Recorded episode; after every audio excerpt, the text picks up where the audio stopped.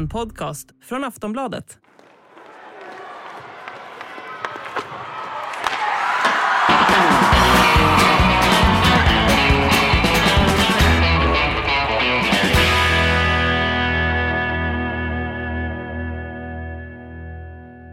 Måndag förmiddag och Hockeystudion är tillbaka igen efter en väldigt, väldigt omtumlande, väldigt speciell vecka förra veckan. Här i studion har ni mig, Julia Karlsson, och med mig på länk har jag som vanligt Hans Abrahamsson och Thomas Ros.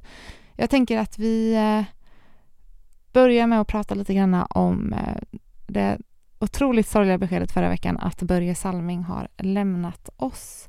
Hörrni, hur kände ni när ni fick eh, beskedet? Ja, alltså det var ju, man, alltså jag satt på ett mörkt tåg där mellan eh, Gävle och Örebro. Eh, en sån här november-torsdag. Där det var som, ja, men, som, en november-torsdag kan vara när den är som kanske inte charmigast. Typ sådär. Och eh, plötsligt började det smattra i, i telefonen. Det började ringa. Eh, chefer som normalt sett kanske inte ringer så här jätteofta. Eh, började höra av sig och sådär. Och eh, då förstod man ju att det var någonting på, på gång. Så att jag... Eh, jag ringde upp där och eh, då kom det ju fram att eh, vi hade fått då indikationer eh, från bra, bra håll då att, att, att det hade att Börje hade gått ur tiden då. Och sen dess efter det var väl inget mer sig likt den här mörka november torsdagen. Utan det var det blev fokus på helt annat än, än Örebro-Frölunda just den kvällen. Och vi fick ju veta det som sagt var lite innan Toronto skickade ut ett pressmeddelande om, om, om hockeyikonens död. Jag tror de skickade ut det 18.59, alltså en minut innan nedsläpp eh, i torsdags. Och jag vet att jag gick till, eller det var någon som sa åt mig, men, men strunta i hockeyn ikväll och, och var hemma och, och samla på reaktioner och sådär. Men, men jag tänkte att äh, jag går dit. Om det är någonstans man ska vara en sån här sorgens dag så är jag väl på en hockeyarena. Eh, eh, men alla jag mötte då, jag gick på, på Leksand-Brynäs där, alla jag mötte, de var ju så uppspelta för det var derby och sådär. Och jag gick nästan bara och tjura och liksom tittade ner och sa knappt hej. Och folk tyckte att jag var ganska otrevlig. Men, men jag kunde ju inte säga någonting direkt för jag, jag kände liksom att det, det här måste ju Toronto få gå ut med först då. Mm. Ja, vi fick ju bekräftat kan man väl säga runt, runt 17-tiden då. Så att det var ju två timmar där innan Toronto gick ut med det. Som, men vi, vi kunde ju inte naturligtvis gå ut med det i och med att vi hade inte fått det bekräftat från familjen och sådär. Och, och, och, så så att det var ju två väldigt konstiga timmar där när man var på... Jag valde ju också att gå till, till arenan då. Eh, såklart kändes det som att det var, var rätt ställe att vara och sådär. Men, men det var ju väldigt svårt att liksom hitta någon riktig glädje inför för nedsläpp där och, eh, och så. Mm. Ja, det känns som även om det var väntat så kom det ändå lite som en chock kan jag tycka. Det gick, det gick ju ehm. så snabbt. Från ja, en vecka, mindre än en vecka innan så var han ju på, på Globens is, i alla fall Globens galagolv. Och sen mindre än, ja, sex och en halv dag senare så var han borta. Det är helt ofattbart. Mm, också, också att hela sjukdomsförloppet har gått så snabbt tycker jag, tills man först, eh, eller sen man först fick reda på att det var någonting som var fel. Liksom. Mm. Eh, det känns som att, eh, nu pratar jag bara helt från mig själv, men det har varit lite svårt att ta in liksom hel, allting. Mm. Um, mm, men om vi säger, om man vänder på det, vad, vad har Börje Salming liksom betytt för svensk ishockey? Han har betytt jättemycket. Uh, han gjorde den där häftiga klassresan som, som jag tror säkert hela svenska folket, i alla fall hockey, de hockeyintresserade känner till nu, speciellt efter alla som har skrivit om Börje senaste dagarna. Han gjorde en klassresa från gruvan i, i, i Kiruna eh, till att ta sig till världens bästa hockeyliga och där folk egentligen ville döda honom för han tog deras jobb. Eh, och nu idag så är det helt hur naturligt som helst att europeer spelar i världens bästa hockeyliga. Och det är ju mycket tack till, till Börje för det. Jag tycker att han, han var stor hockeyspelare men kanske eh, ännu större som människa för att han, han, han, han brann för de utsatta i samhället. Deras, deras arbete och deras utmaningar de hade. Han, han hatade mobbning och han, han brann för samerna och, och han tog ställning i hbtq-frågor och så vidare. Va? Nej, han, han, det var en fin människa som, som tyvärr har lämnat oss. Ja, det är väl som att man gjorde ju ett enormt avtryck på, på sitt sätt. Liksom att ta sig ut i, i NHL och bana väg för, för andra svenskar där. Samtidigt så... Eh, ja, som jag skrev någonstans. Det här, det här avtrycket han lämnar efter sin, sin död här och på sättet han har uppträtt de senaste veckorna är ju snudd på minst lika banbrytande på något sätt. Det, det här med som svårt, svårt lidande och, och, och väntande död är kanske inget som vi är jättevana vid att man exponerar på det här sättet. Det är nästan något man vill, vill gömma undan på något sätt. Och jag kan säga att jag var också lite tveksam, eller tveksam, men alltså jag, jag kände mig lite kluven till det här med att han skulle vara med i Toronto och han skulle vara med på Hockeygalan och så här. Och det är väl klart, det blir inget självklart i det skicket han var att, att, att man då ska vara med. Men, men, men sättet det blev på, den styrkan han visade. Eh, det, det är väl... Ja, jag vet inte. Det är lika starkt tycker jag som, som det avtryck han har gjort eh, även i, i, i hockeyvärlden. För det, det, var, det var otroligt imponerande och otroligt gripande på, på samma gång. Mm, hur kommer ni eh, minnas Börje? Som en krigare, som en kämpe som... Jag vet att eh, jag läste någonstans på, på någon nordamerikansk sida att, att det var ju kanske inte... Alltså varför han blev så omtyckt i Toronto, det var ju för att han, han gav ju allt för klubbmärket. Han slängde och täckte skott med ansiktet för De hade ju aldrig varit med om det förut. Det var därför han var så omtyckt. Han, han, han gjorde precis allt för att Toronto skulle vinna. Eh, sen vet jag Peter Forsberg sa någon gång att han var även... Att, att, att, att Foppa menar på det att man får inte glömma bort att Börje var ju även ganska bra offensiv. Alltså han, han, han har gjort lika många mål som William Nylander i, i, i Toronto. Eh, och sådär. Så att han, eh, han var en bra spelare över hela isen. Sen måste man också tycka hylla Storbror Stig i det här också. Det sättet han har klarat av att möta medierna och hantera medierna och i den här otroligt tuffa stunden och det här tuffa året han har gått igenom med, med först mista sin fru då och, eh, och sedan så, så går lillebror bort bara 71 år gammal liksom och ändå på den, med den värdighet som han har eh, har klarat av att hantera det här måste jag också skicka en hälsning till, till Stig faktiskt. Jag tycker han har varit otroligt stark i det här. Mm, har, ehm, har du något eh, favoritögonblick med eh, Börje du kommer eh, ta med dig Abris? Ja, det, är, ju- alltså det, är ju, det är ju svårt men det är ju, det är ju hans först och främst naturligtvis då. Den har ju blivit väldigt eh, blivit väldigt liksom exploaterad nu med den här, den här stående ovationen i, i Canada Cup 1976. Eh, Jag har ju vaga minnen, jag var ju sju år ändå då, så jag har ju vaga minnen från den turneringen. Det var ju otroligt stort det här att de bästa skulle mötas. Det är ju, vi, de, de hade, vi hade ju törstat ju lika mycket då som man gör nu egentligen för att få se de bästa mötas. För det verkar vara väldigt svårt att få till det där. Men, men då hade det ju inte varit så och nu skulle de äntligen få, få spela eh, mot varandra i det här Canada Cup 1976. Eh, och den stående ovationen som en svensk back fick i den matchen, det, det, det är ju... Den, den, den är svår att komma runt. Sen är det ju de här två uppträdandena i, i Toronto och, eh, och eh, Hockeygalan i Avicii Arena där som, som, som också etsar sig fast. Och det, det sluter ju cirkeln på något sätt och det blir ju också väldigt, väldigt vackert. Jag tycker det sammanfattar också väldigt bra på ett väldigt bra sätt vem, vem Börje Salming var. När han valde att komma hem och avbryta karriären i Nordamerika så eh, föll ju klubbvalet på AIK. Han ville väl bo i Stockholm antar jag och då vet jag att han ja, begärde att få en lagbild på, på AIK-spelarna eh, innan han eh, eh, ja, kom in i omklädningsrummet. Då, för att han, han visste ju att alla i omklädningsrummet visste vem Börje Salming var och såg ut.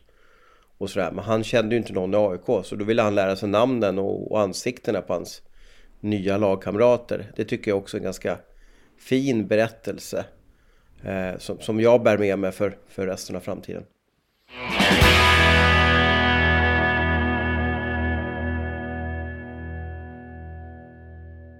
Då går vi vidare till eh, veckan som har varit. Jag vet att det var lite eh, Ja men det var lite breaking värvning-news eh, här, eller Abris?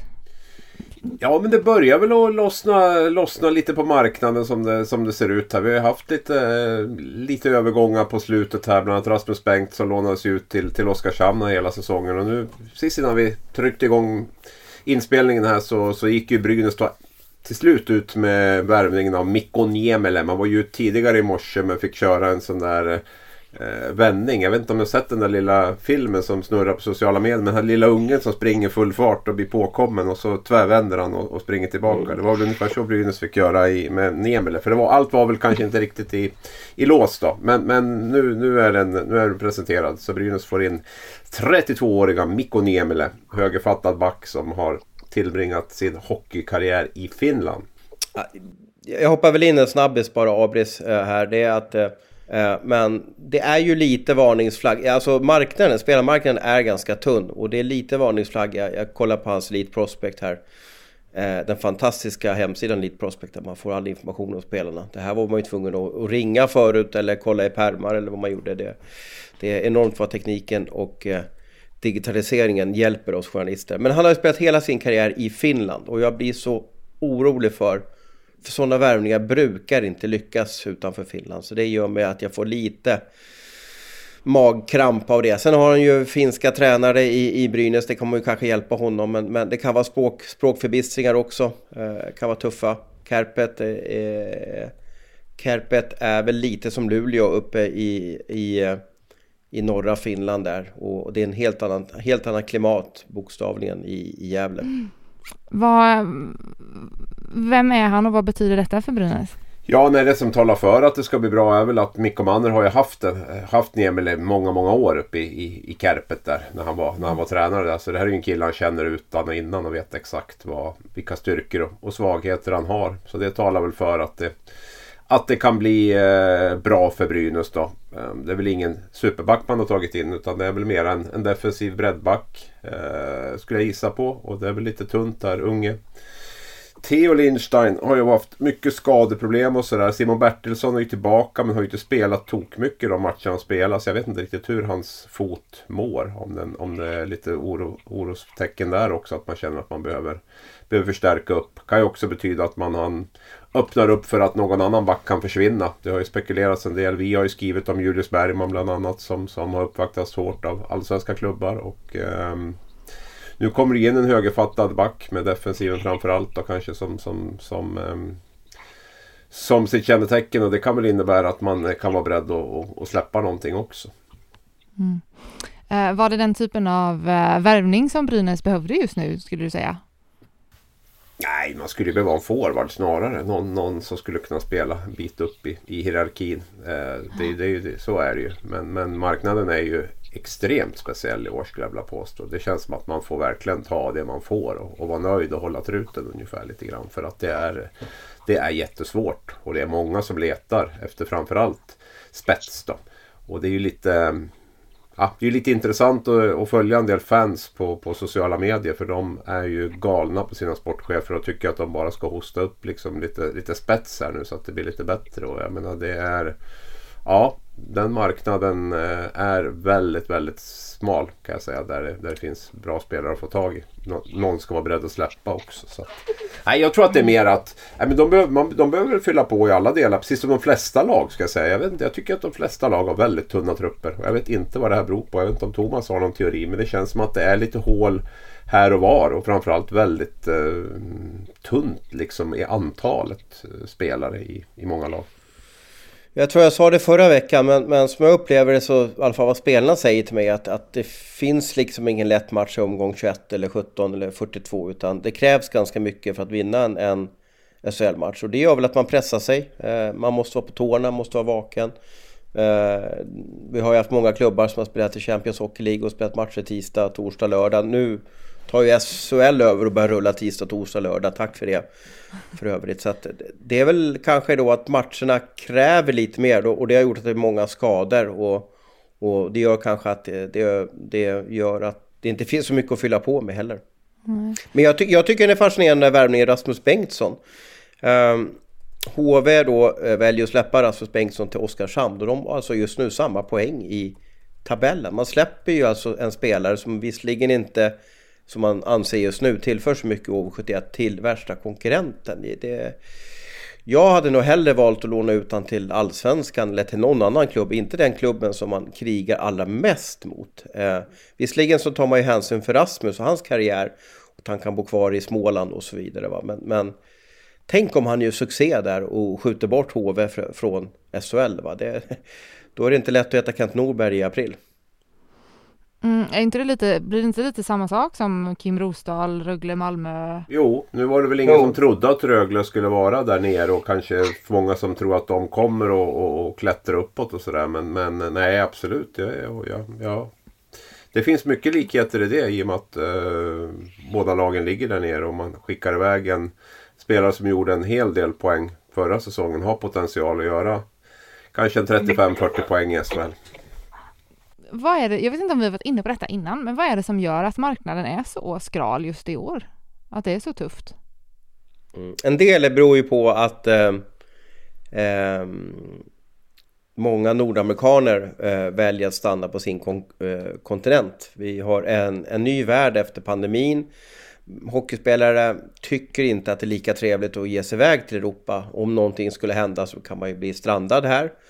Eh, och man väljer kanske, eh, lönerna i, i eh, farmaligorna farmarligorna har ökat. Eh, och sådär. Så att eh, jag tror att de, många väljer nog kanske att fortsätta där borta istället för att göra som Carter Camper. Spela av de sista fyra åren eller någonting sånt där i, i Sverige. Det är min känsla i alla fall att, att flödet från Nordamerika är extremt litet den här hösten. Och, och jag tror också att eh, sportcheferna har missbedömt marknaden. Jag tror att man trodde att det skulle bli mycket, många fler tillgängliga spelare senare. Alltså vi pratar i augusti, september. Att det skulle finnas där. Så därför så valde man att lämna ett par platser öppna och framförallt kanske de här sista spetspositionerna. Och sen så blev inte de här spelarna tillgängliga och, och, och, då är det ju inte så lätt att... Alltså de spelare som man vill ha de är ju redan uppbundna av andra klubbar i, i det läget. De som är duktiga. Så att då har man ju gått bom där. Och det har jag tror jag att göra med KLs fall där. Att man visste liksom inte... Man har inte varit i den situationen tidigare. Eller fall kanske är hårt men ja, ni förstår vad jag menar. Mm. Eh, man har inte varit i den situationen tidigare. Man gjorde en bedömning av att ja men KL, det kommer att komma loss mycket spelare därifrån. Och, och, så, och sen har det inte blivit så riktigt. Så att ja, jag tror att det är en rejäl missbedömning också. Hade man varit in, ute och varit offensiv i april-maj så tror jag att det hade varit lättare i alla fall att, att knyta till sig spelare som, som nu har valt andra alternativ. Mm. Mm. Jag hade egentligen eh, tänkt att vi skulle gå in på det här senare i programmet egentligen. Men eh, vilket lag är i störst behov av att värva just nu skulle ni säga? Ja, Thomas. ja, men jag kan, väl, jag kan väl ta över. Men egentligen så är det ju, det är ju ganska lätt. Det är bara att kolla på tabellen. De lagen som riskerar att hamna i ett negativt kval, de kommer försöka göra allt. De kommer försöka förstärka eller förändra någonting i, i, i tränarstaben och de kommer försöka förstärka och förändra i spelartruppen eftersom man har en trend som gör att man inte är eh, på säker mark i SHL. Så att det är egentligen bara att kolla i tabellen Julia. Eh, eh, de lagen som ligger långt ner, de kommer vilja värva. Sen har vi en problematik också att är man en ledig spelare, exempelvis eh, Nizjnekamsk valde ju att kicka fransosen Johan Avitu, tror jag han uttalas. Uh, uh, nu. Uh, nu vet jag inte om svenska klubbar kommer liksom vilja ta med honom i tången eftersom han har varit besudlad av en rysk hockeyliga. Men om, han tänker så här att vilken klubb har jag största chans att vinna med. Då går man inte till, eh, då går man inte till ett eh, eh bottenlag. Eh, utan går man till ett lag som ligger högre upp i tabellen. Eh, och så. Nu måste jag bryta för nu fick jag in att Sallinen är klar för Luleå här. Minsann. Ja, men, jag, men fortsätt ni att babbla så kommer jag tillbaka.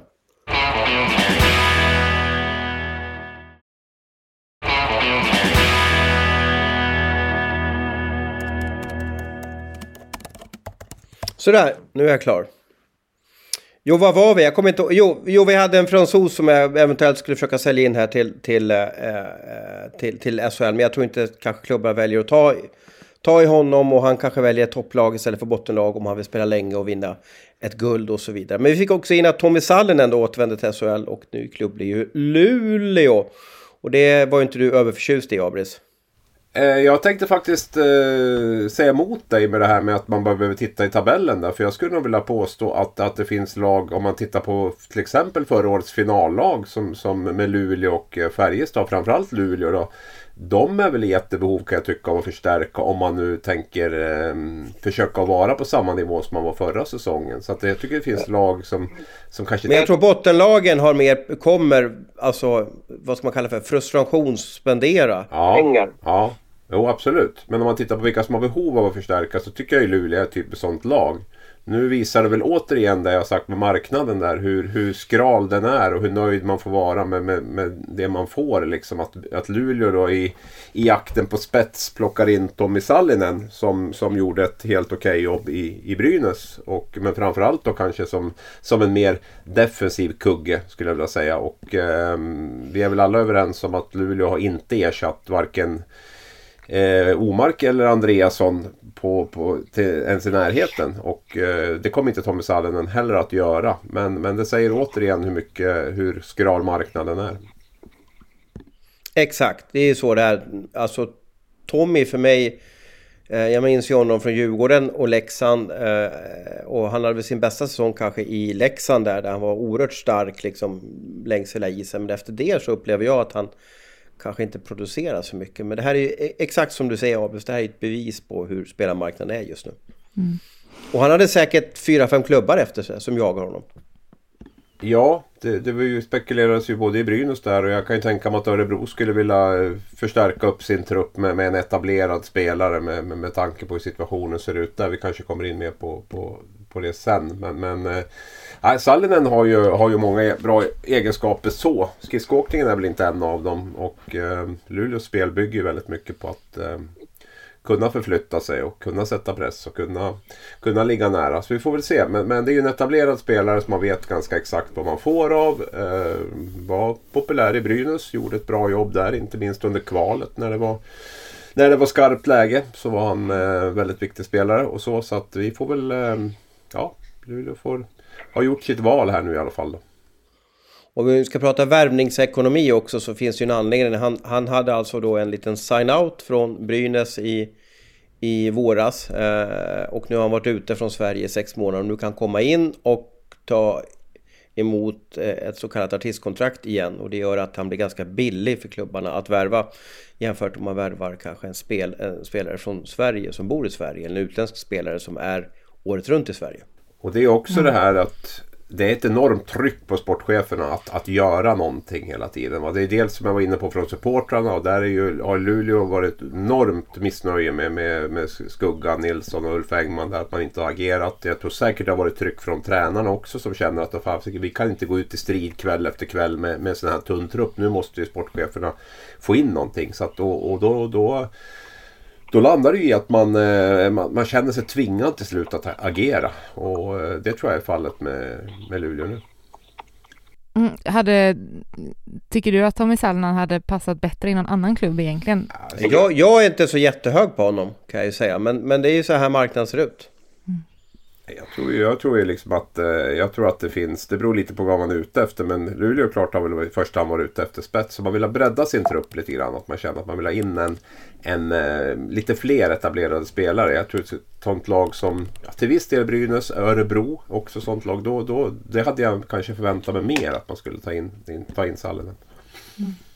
Mm, Okej, okay, jag vill ha eh, en grej innan vi, vi ska gå vidare. Det är otroligt mysigt silly-snack som vi hamnade i, helt random. Men eh, Abris, du sa att Luleå är i störst behov av att värva tyckte du? Nej men en sån klubb, en sån klubb är ju det. Men när man spelade final, man var, man var en seger från att vinna SM-guld. Det, det, funkar inte riktigt nu. Den här farhågorna som har funnits runt liksom, bristen på, på, på kreativitet med, med, med Omark och Andreasson som har försvunnit. Den har ju varit ganska uppenbar på något sätt. Så det är klart att om man har hela tiden sagt att man ska in en eller två helst två till bra forwards där och, och, det har inte kommit någonting. Så det är klart att en sån klubb, ska Luleå vara med och slåss om guldet i år så är det väl självklart att man måste ha in eh, lite mera spets i det här, det tror jag.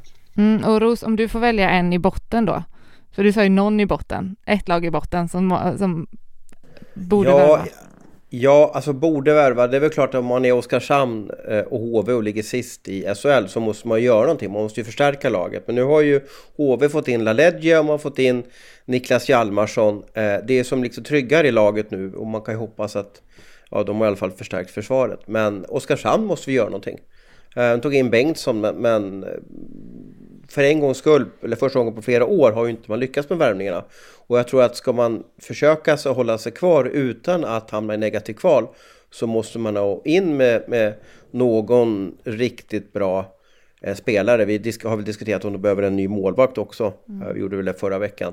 Eh, men, men i, i, min bok är det ju bottenlagen som måste värva för att ja, köpa sig fri från att slippa negativ kval. Mm. Och jag kan lyfta in ett till mittenlag där som jag tycker som Örebro till exempel. Alltså det, nu har man Emil Larsson långtidsskadad med knät. Man har ett det, hypat nyförvärv i Petrus Palme som inte kommer att kunna vara kvar där vad jag kan se. Jag var såg honom i torsdag så han tog 2 plus 2 plus 10 där när han äntligen fick komma tillbaka efter sin petning. Och verkar ju ha väldigt konstig självbild måste jag säga när det gäller just att eh, han tyckte väl inte att han har gjort något fel mot som har tagit den utvisningen heller. Så, där. så att, jag tror inte att han blir kvar och det tycker jag är en tunn trupp från början. Och, och skillnaden är inte större nu mellan lagen. att De kan riskera också kunna hamna där om, om, om man inte nu eh, kan ställa lite mera, eh, lite fler spelare till, till, till spel. Jag tycker truppen börjar bli tunn kort och gott.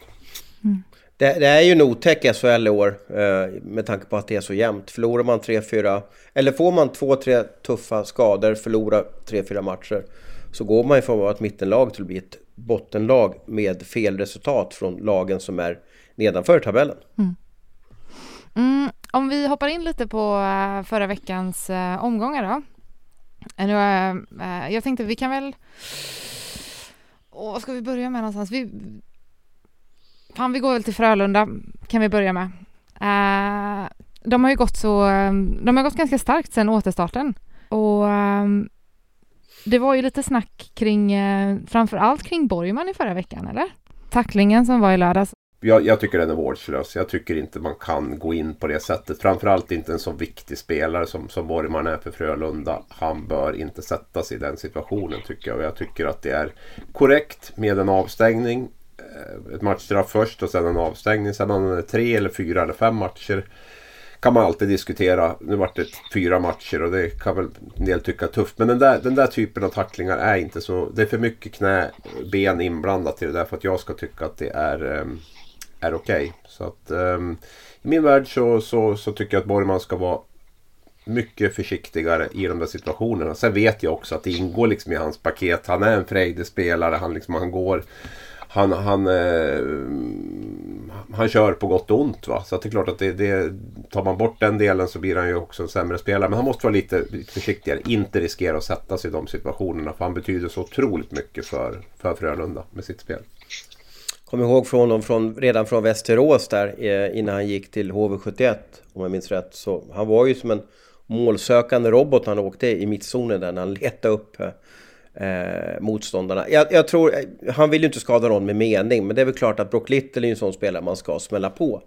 Eh, han är ju med på alla lagens hitlist när man möter eh, Linköping. Eh, han har inte spelat så länge nu sedan han, han har kommit tillbaka, om det var tredje matchen någonting. Lite matchovana kanske. Eh, tycker lite synd om honom att det här blev så här för nu får han vara borta fyra matcher igen.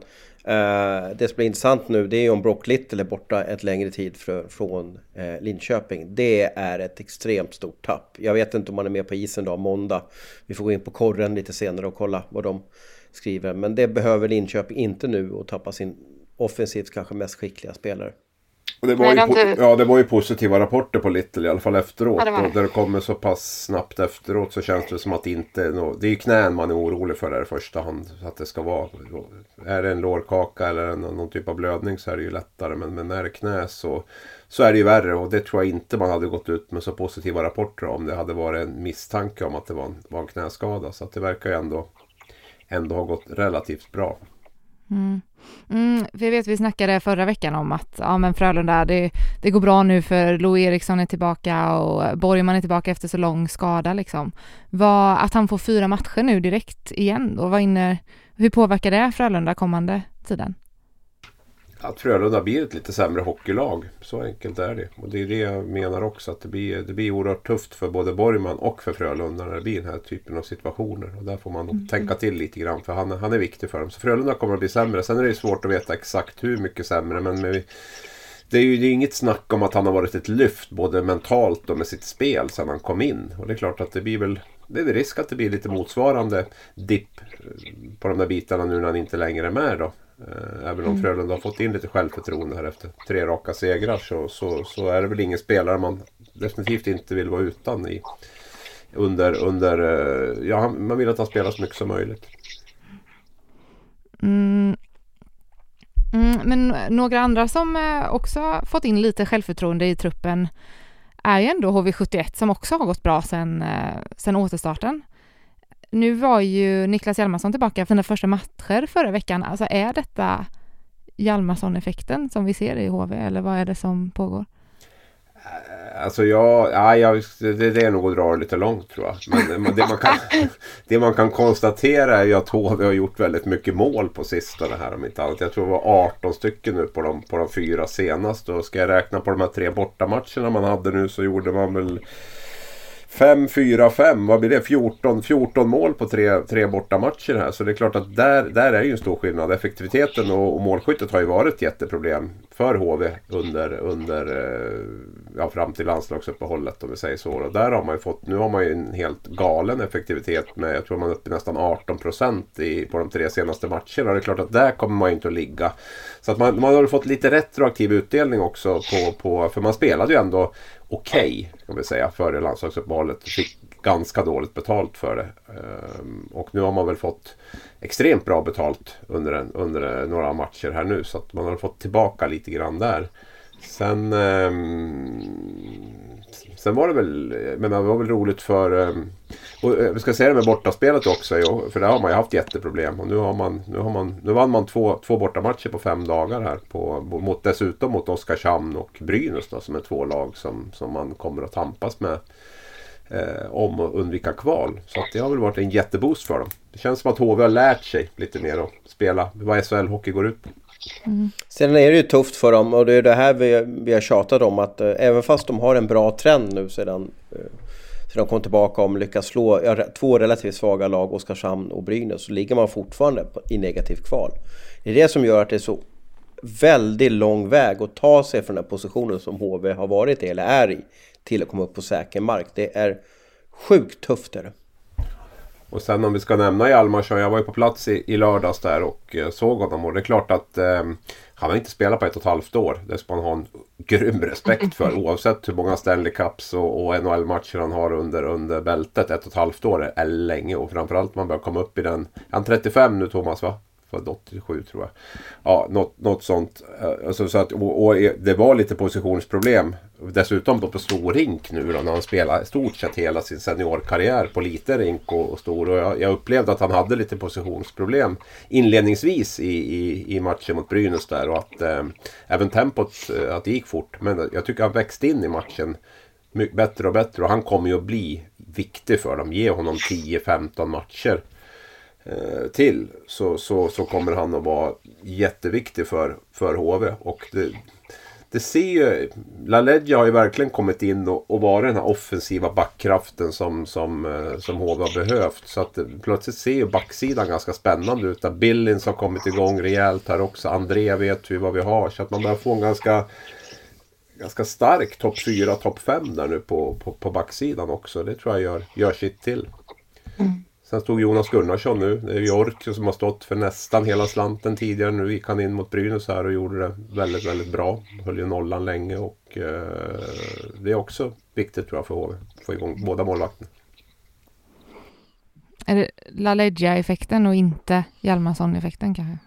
Ja, men mer så hittills faktiskt skulle jag vilja säga. Det är ju att en sån back, vi pratar om den här marknaden, att en sån back dyker upp Eh, och blir tillgänglig är ju naturligtvis ett jätteplus. Och dessutom en spelare som Kent Norberg, sportchefen tidigare, har jobbat med och som han kan vet vilka knappar han ska trycka på för att LaLeggia ska trivas och må bra och, och, kunna spela ut sitt spel. Det är ju en... Ehm, ja, det var en bingo för, för HV.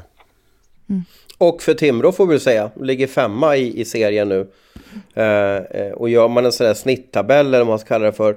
De har ju bara spelat 20 matcher, en del spelar 21 matcher, så har de ju nästan kanske ett av de högsta snitten tillsammans med Växjö. Så att det vart ju en positiv effekt för Timrå också, konstigt nog. Det är ju så här det är som kanske vi som inte är i omklädningsrum eller, eller följer lagen i den dagliga verksamheten har lite svårt att förstå. Men, men det här vart väl positivt för Timrå också när man kunde ta in en, en, en finsk back där som var billigare och, och man kan, kan, behålla över en längre tid än, än LaLeggia som kanske ändå hade lämnat Timrå efter den här säsongen.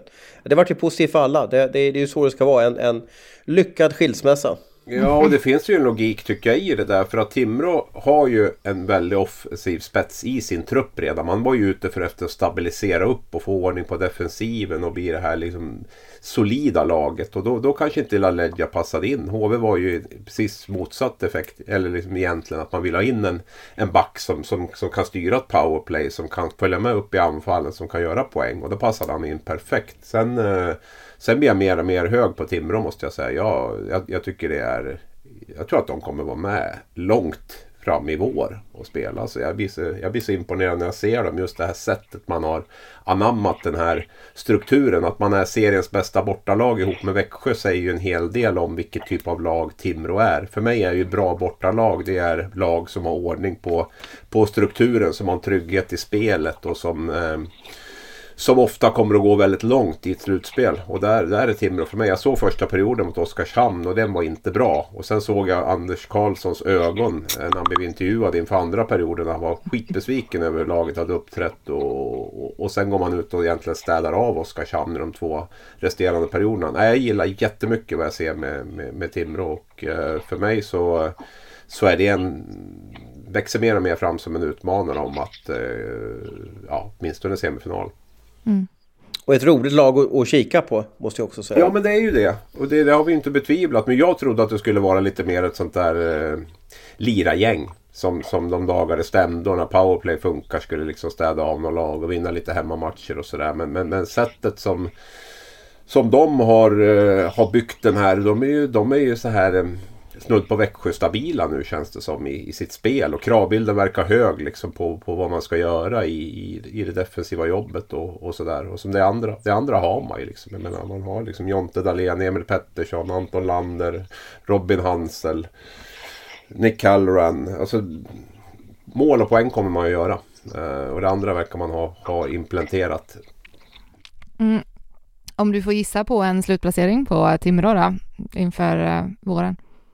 Blir man ju alltid påverkad. Men jag, säger, jag, säger, jag tror att de är med topp 6. Jag tror det. Um, så direktplats i slutspelet. Sen, sen hänger det väl mycket på vad man... Ska väl veta det också att Timrå har väl kanske någon kanske en back till på väg in så småningom också. Man har inte riktigt fyllt den där sjunde backplatsen om man ska säga det. Så det, det, kan ju också, det tror jag man kommer att behöva. Man kommer behöva en lite, lite bredare trupp. Men, men ja, jag säger att man kommer att vara topp 6. Mm, är du lika um, hög på uh, Timrå just nu, Ros?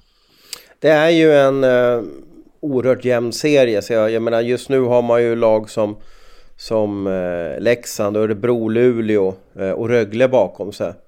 Eh, det är frågan om man kommer ha det kanske i, i slutet av tabellen, eller slutet av serien skulle jag säga, slutet av säsongen.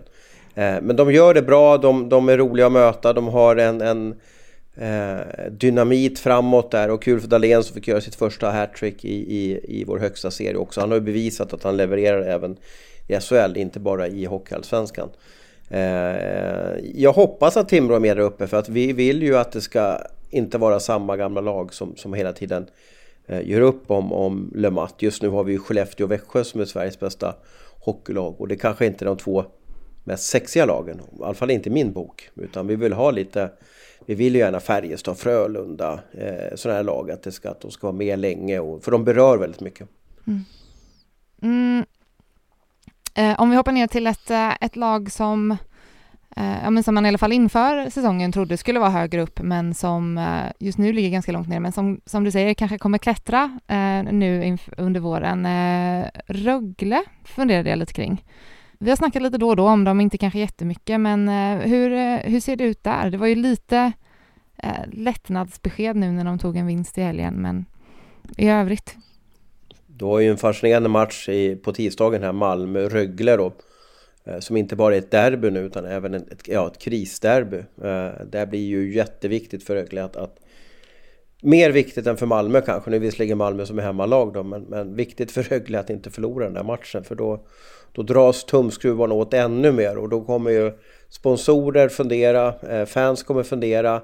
Det blir ett stök runt klubben av, av större, på större nivåer än om man förlorar kanske exempelvis mot, mot Växjö. Eh, så att den matchen blir hyperintressant att se hur, den, hur, hur, hur utgången blir. Ja, det som, alltså Rögle är ju lite grann, som jag är inne på, de är, de är ju bra hemma. De snittar ju två poäng eller strax över två poäng per, per, per hemmamatch. Man spelar lite färre än många andra lag och det, det är ju det är en toppnotering i, i ligan. Uh, så där, där är man ju bra. Men då är, då är vi tillbaka lite grann där jag pratade om Timrå. Då, att, jag, jag upplever inte att det finns den här det finns inte den här tryggheten i Rögle att liksom åka på bortaplan och, och vinna matcher. Och det är väl det som är den stora skillnaden på något sätt i år tycker jag jämfört med tidigare år med, med, med Rögle. Att, eh, ni hör att jag trycker mycket på att de heter Rögle, inte Rögle. Det har jag fått lära mig efter mina resor där nere. Det heter Rögle. Eh, och eh, detta Rögle då. Jag, jag, har sagt det tidigare, jag tycker att de har gått bort sig lite i lagbygget och det blir man ganska hårt straffad för nu. Speciellt som marknaden ser ut som den gör så är det svårt att, att reparera det. Och eh, man är inte riktigt tillräckligt bra för att, eh, för att vara med all, högst upp där. Och jag tycker inte heller att man är tillräckligt stabilt och för att uh, vara med där uppe. Så, men jag tror att de kommer, att, de kommer att undvika de nedersta platserna definitivt. Jag tror att hemmaspelet kommer att till viss del att rädda dem också. Håller du med där Ros? Ja, vi får väl se. Eh, jag, håller med Abris totalt att de, de har ju drabbats av en del skador. Ted Brithén eh, kommer kanske inte spela hockey något mer eh, och så vidare. Så att det är ju så många saker som har påverkat dem. Sen har de ju haft en övertro på sina unga spelare. Det finns ju en del klubbar som knappt vill spela unga spelare, men Rögle har ju liksom många unga projekt som ska sälja vidare till NHL. Eh, och det har inte varit så lyckosamt om man vill ha en topplacering i SHL, i alla fall inte den här säsongen. För jag tror SHL är bättre nu än det varit tidigare. Och, då krävs det väldigt mycket av de unga spelarna. Eh, sen kanske man är väldigt sugen på NHL-pengar. Kan ju ge lite bra cash, kanske 300 000 dollar en, en spelare man säljer till Nordamerika. Men det får inte bli på bekostnad av att man blir ett bottenlag i SHL. Det vore ju hål i huvudet kan jag tycka.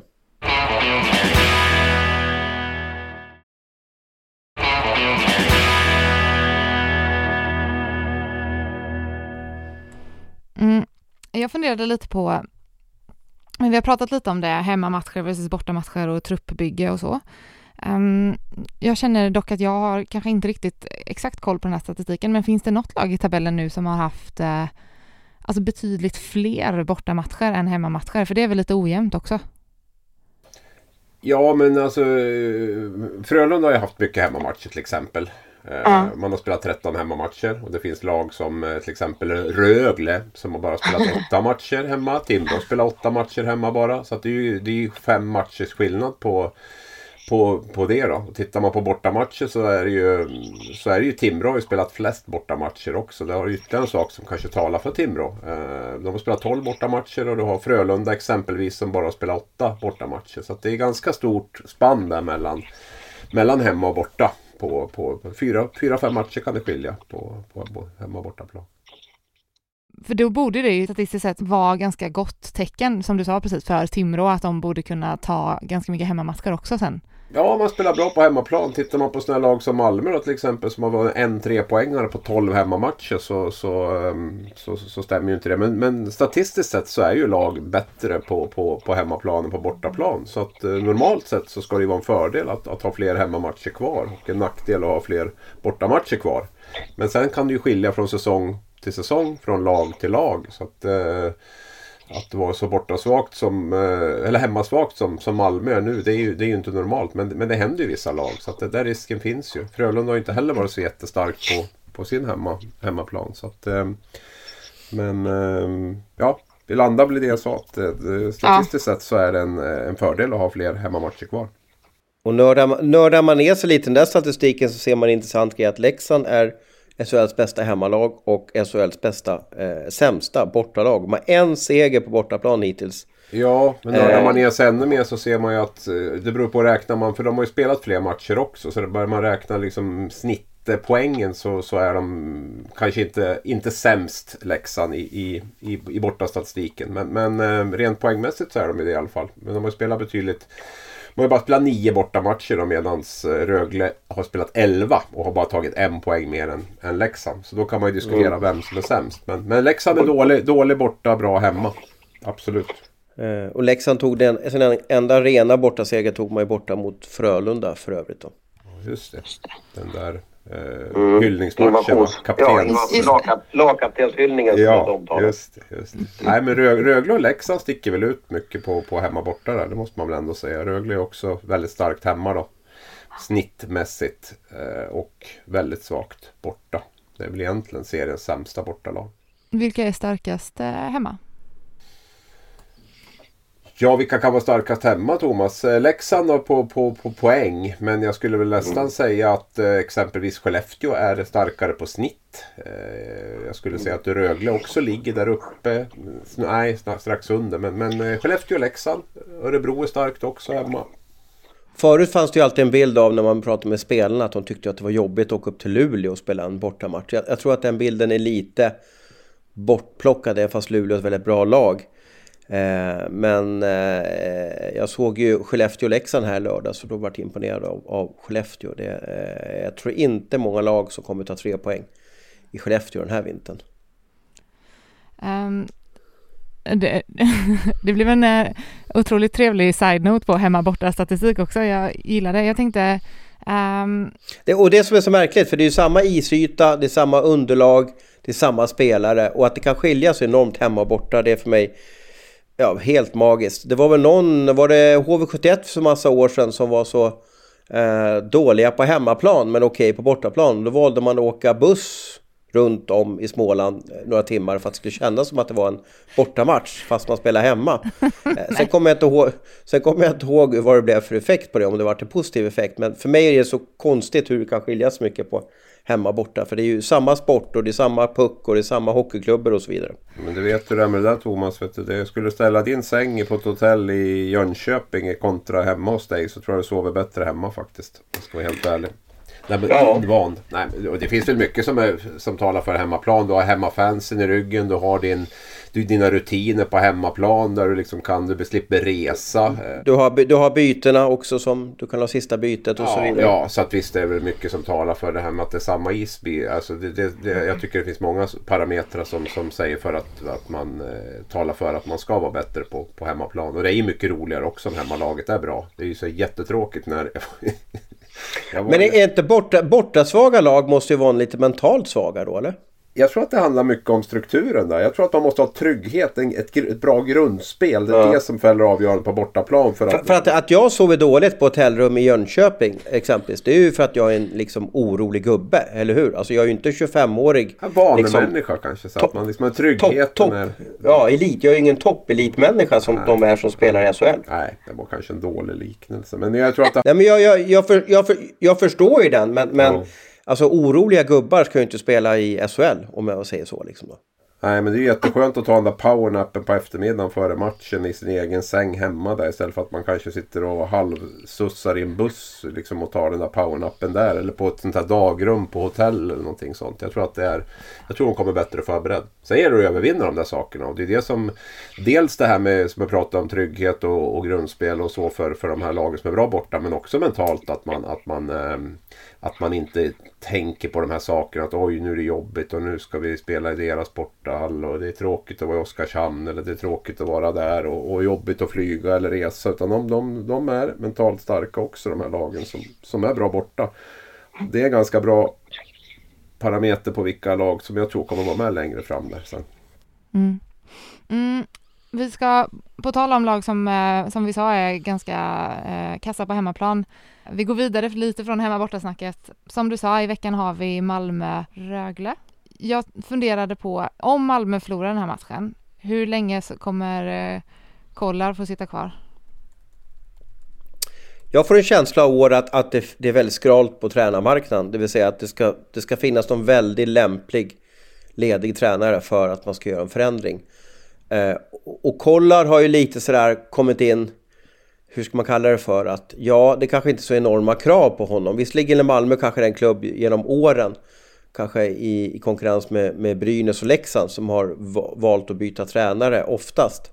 Eh, men jag, jag, tror att han har ett bra förtroende eh, i klubben och att man på något sätt kommer vrida på truppen eh, tidigare innan man vrider på, på, ja, på tränaren. Ja, ja, jag är inne på samma linje. Jag tror att både Sylvegård och även nya sportchefen Björn Liljander.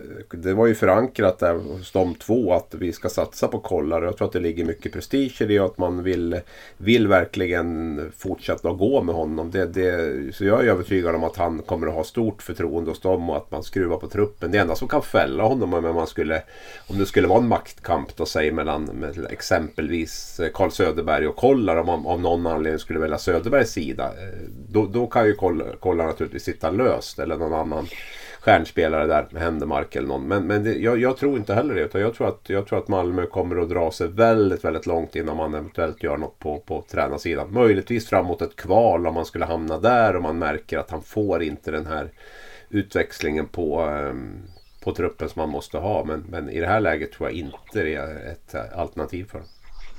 Mm, är det några, på tal om tränare, det, det, det, verkar inte, som jag fattar det som, som att det är någon annan som riktigt hänger lös någonstans eller? Förutom då Örebro såklart.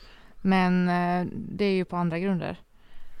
Ja, det är ju till nästa säsong i första hand. Ja. Så det, det, Men jag, jag funderar ju på det om Örebro börjar gå, alltså, gå dåligt och man då, det verkar ju som att vi har varit inne på det eh, och även andra eh, mediebolag också att eh, det, det, blir en förändring där.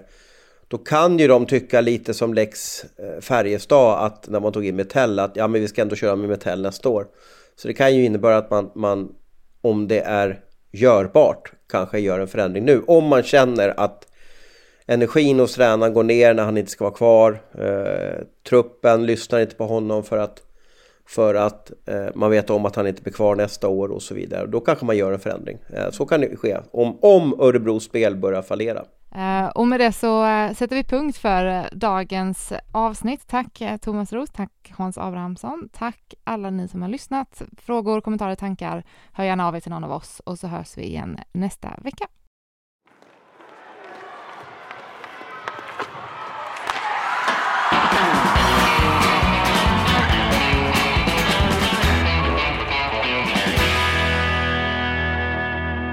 Du har lyssnat på en podcast från Aftonbladet.